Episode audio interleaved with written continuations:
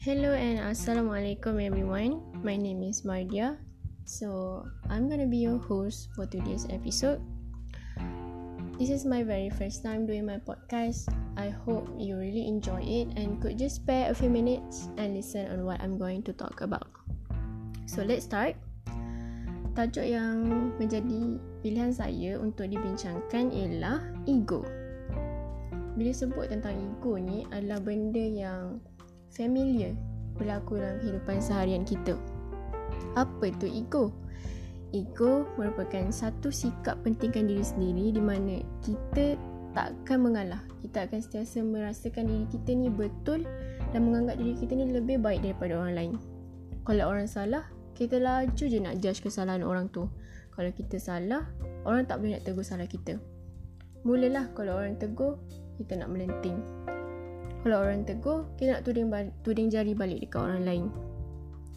Pendek kata, keras kepala. Orang yang ego dia ni tinggi, dia tak nak dengar kebenaran. Bagi dia orang, tak ada istilah tolak ansur dan kerjasama. Orang macam ni, dia nak, dia nak orang buat atau jadi macam mana yang dia nak. Meaning that dia hanya fikir kemahuan dia, kehendak dia tanpa dia ambil peduli hati dan perasaan orang lain macam mana tak naklah spesifikkan lelaki atau perempuan mana lagi ego. Sebab zaman sekarang ni orang selalu akan buat comparison. Contoh macam perempuan lagi complicated dari lelaki. Lelaki lagi ego dari perempuan. Tak. When it comes to ego kita tak boleh nak tentukan ego tu based on jantina semata-mata. Sebab yang membezakan kita semua adalah tahap ego dalam diri kita. Ada orang boleh kawal ego dia ada orang ego yang kawal dia yang sebenarnya ego ni berlaku bila kita dalam keadaan marah dengan seseorang tu. Datuk Dr. Fazilah Kamsah pernah berkata, kita ni manusia marahnya hanyalah 3-4 minit macam tu je. Yang lebihnya tu ego. Tu yang kita tengok sampai 2-3 hari tak bertegur, sampai seminggu, berlarutan sampai sebulan. Kita tengoklah dalam contoh rumah tangga kan. Contoh yang zaman sekarang ni kes-kes cerai banyak berlaku. Ego dalam rumah tangga ni bukanlah sesuatu yang kita boleh pandang remeh.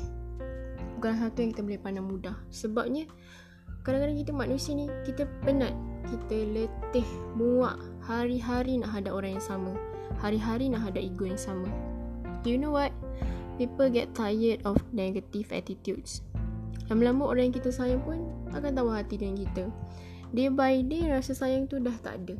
At last, he or she will choose to end everything. That's why kita ni kena jadi orang yang boleh ditegur, boleh bagi nasihat, boleh mengaku salah dan boleh meminta maaf. Apa yang susah sangat nak minta maaf? Apa yang susah sangat nak ungkapkan kata maaf ni?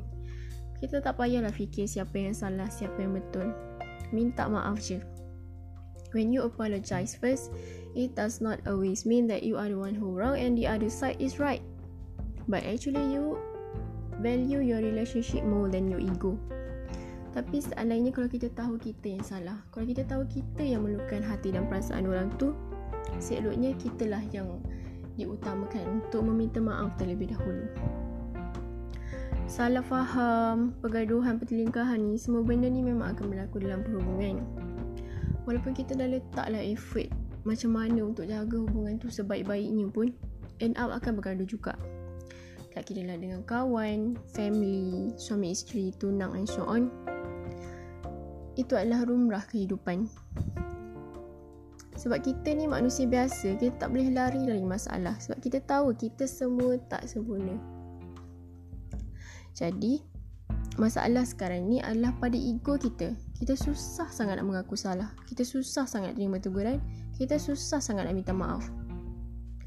Dalam kehidupan kita ni, kalau kita terlalu mencari kesempurnaan, ketahuilah kita ni sebenarnya lebih banyak menjumpai kekecewaan.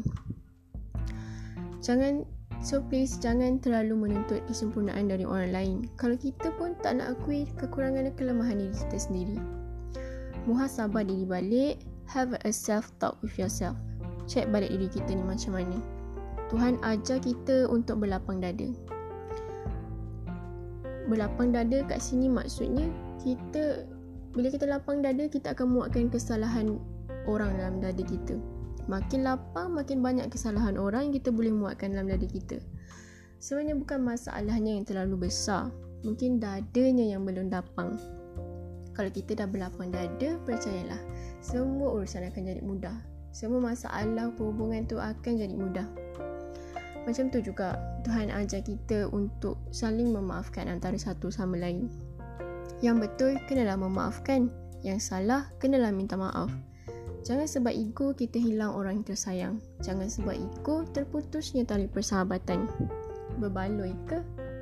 Tepuk dada tanya selera. So, I guess that's will be all from me. Hopefully, you guys learn something from this episode. Thank you and bye.